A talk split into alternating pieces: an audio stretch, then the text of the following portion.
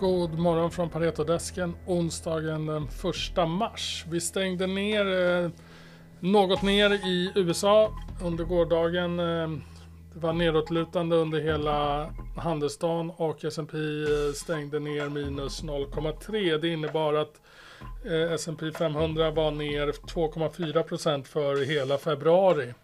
Eh, det är fortfarande positivt för året, eh, men det är ett eh, ganska stort, eh, stor scenförändring i februari jämfört med den starka starten vi hade till i, i januari.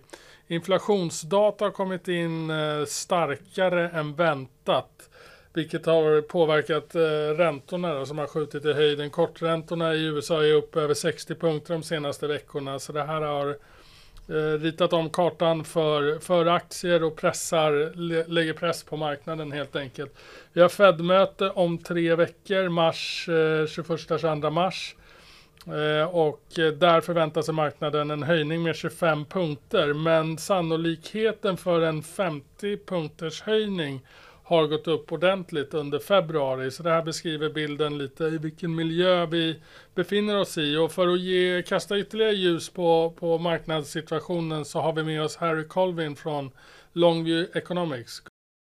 So after a strong start to 2023 in January, we've given back most of the gains, and the stock market now seems to be uh, contemplating uh, which direction to take. Uh, with us to clear this picture is Harry Colvin from Longview Economics. Welcome, Harry.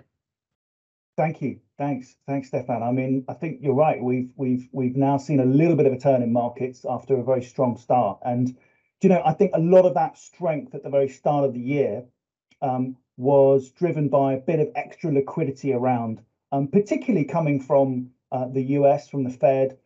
We've had the Treasury drawing down on its account at the Fed, so that balance, that bank account balance that the Treasury has at the Fed has been drawn. Um, and that has essentially meant that the, Treasury hasn't been drawing liquidity from markets by issuing bonds.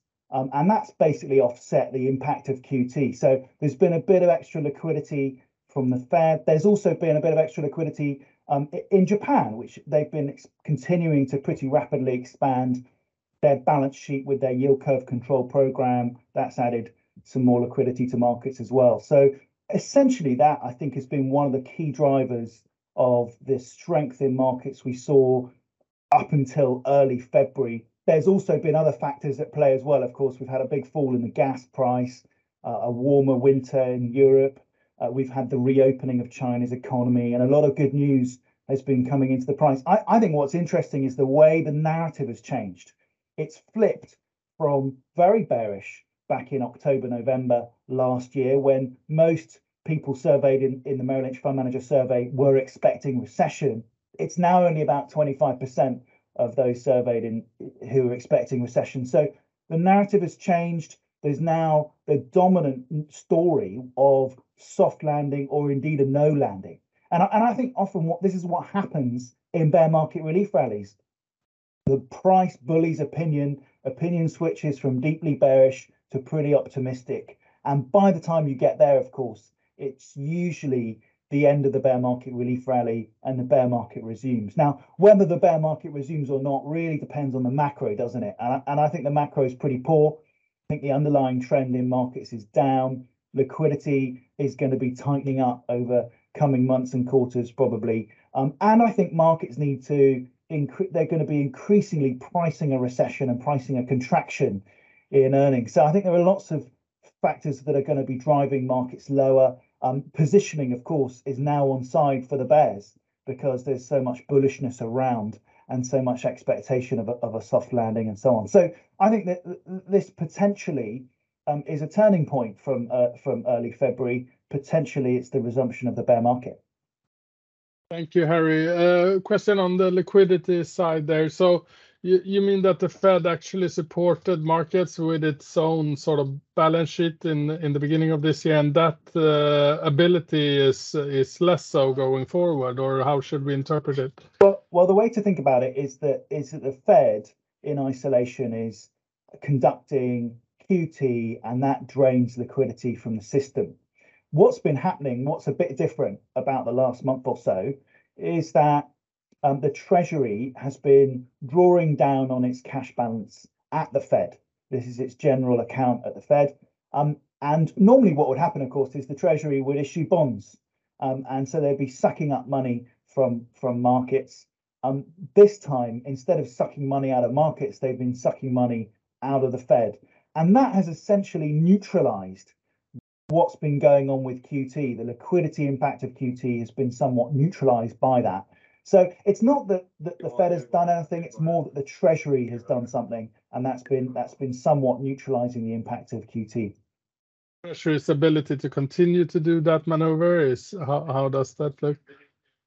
Well, this is where the debt ceiling debate becomes quite interesting because there's there's one argument you can make, which is well, you know, until they raise the debt limit, um, they they're going to be some the Treasury will be somewhat restricted, and it will have to rely uh, more than normal on its balance at the Fed. Uh, in which case, you could make the argument for a bit more liquidity um, uh, uh, in, in markets from the Fed over the next couple of months. You could make that argument. Um, so we'll see. I mean, I think this is all part of the, the, the puzzle, isn't it? It's one of the pieces of many other pieces of the puzzle. Exactly. Another piece is um, rate expectation. It seems like uh, the market, the, bond market is now uh, sort of more on the Fed side that uh, rates will stay higher for longer. Can you give us a little bit description of what's happened on the curve and how it looks? Yeah, I mean, we've been dramatically pricing in more more hikes at the very front end of the curve. We've priced probably, I would say, 50 50 basis points in the last several weeks, more hikes. I mean, I'd have to check that, but it's something like that. It's a pretty dramatic repricing. Um, and that, of course, has been been been one of the drivers for generally higher bond yields, um, but also um, much weaker equity markets. All driven, of course, largely by that very strong inflation number we had. Um, I mean, we've had strong PPI, CPI was strong. Particularly, I think what's been troubling markets is that services, especially services ex medical care, actually medical care services was was a very weak number. So when you strip that out, then the services number ex medical care was about 0.8% month on month, which is a very big number. So it's telling you service sector inflation is actually proving to be pretty sticky. We also had a strong PCE number last week as well. So there's there's a lot of inflation around, and markets are, are, panicking about that a little bit, and and perhaps they keep pricing in a little bit more in the front end, and and that and that you know puts more pressure on downward pressure on equity markets. So this is a theme, isn't it? And until I think until markets really believe that inflation's been broken, then this may well remain a theme. Yeah.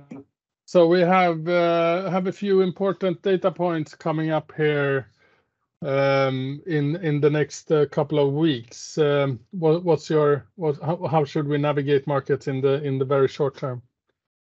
Well, we're gonna get the ISM readings this week, and that's they're pretty important. And and it may well be we get a bit of a bounce, possibly, um, uh, the data is better than expected. I mean, there is a lot of data that's just bouncing a little bit in the last month or so. You know, I don't I wouldn't want to read too much into one number, but that might push markets around a little mm. bit. So ISM is really key. Inflation out of Europe is is pretty important. This week is a big inflation week for uh, Europe. And look, I mean, the, the ECB's been very hawkish. Money looks way too tight in, in, in Europe. I, I suspect these, you know, we've got another 100 basis points of hikes priced into the Euro Euribor curve. So mm. I, I, it's an, an, an, enormous amount of tightening. We've already had a, a few hundred basis points of hikes out of the ECB. We've got more to come. I, I think this is a big problem for Europe, which is really a very structurally weak and vulnerable economy. Mm. Lots of indebtedness, terrible demographics, low productivity growth. I mean, th- this is an economy that is vulnerable to shocks, and we are witnessing uh, uh, an interest rate shock in Europe. So at some stage, we'll start to feel the impact of that. Arguably, we're already beginning to feel some of that uh, with weaker house prices in certain key key economies, certainly Sweden, but also Germany.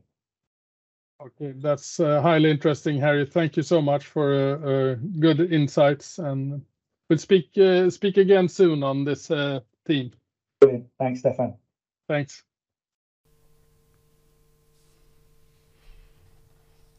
I övrigt från Pareto så släpper vi vår eh, månadsportfölj för mars idag. Vi gör fyra stycken ändringar där vi tar in Caliditas, Camurus, Sedana och Tele2.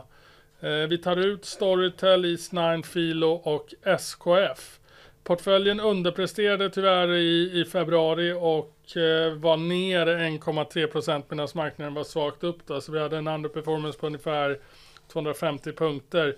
Eh, utöver det så um, har vi uppdateringar på Jetpack och eh, Linas matkasse. Båda lämnade um, rapporter igår. Jetpacks rapport anser vi var stabil och bra med hyfsat goda utsikter för 2023. Värderingen fortsätter att vara väldigt konservativ. Vi förväntar oss eh, förvärv som kan hjälpa till att driva på tillväxten som annars kom, väntas ligga kring 5-6 procent, eh, mesta drivet av pris. Eh, vi har en köprekommendation på Jetpack med eh, en riktkurs på 125 kronor. Linas eh, fortsätter att ha det kämpigt. Man gör vad man kan för att kompensera tuffa marknadsförhållanden på, genom kostnadsbesparingar. Då. Så att man slog på marginalen så, så slog man våra förväntningar men det är fortsatt kämpigt på topline. Vi gör en del justeringar eh, som följd av den här rapporten och framförallt som följd av eh, eh, lite förändringar i deras långsiktiga guidning kring marginal. Eh, vi behåller vår köprekommendation och riktkursen kommer ner till 11 från tidigare 12 kronor. Bolaget är extremt lågt värderat men eh, det behövs, eh, behövs en vändning i sentiment för att, att, se att intresset för den här aktien ska, ska öka. Då. Men fundamentalt sett eh, väldigt låg, låg värdering på, på LMK Group fortsatt. Eh, Balder fick sänkt eh, kreditbetyg från Moody's igår. Eh, inte så mycket mer att säga, det är negativt naturligtvis. Vi ser dock att Balder har en förhållandevis stabil finansiell situation. Vi har en köprekommendation med en riktkurs på 65 kronor. Det var allt från oss för idag. vi hörs igen imorgon. Tack!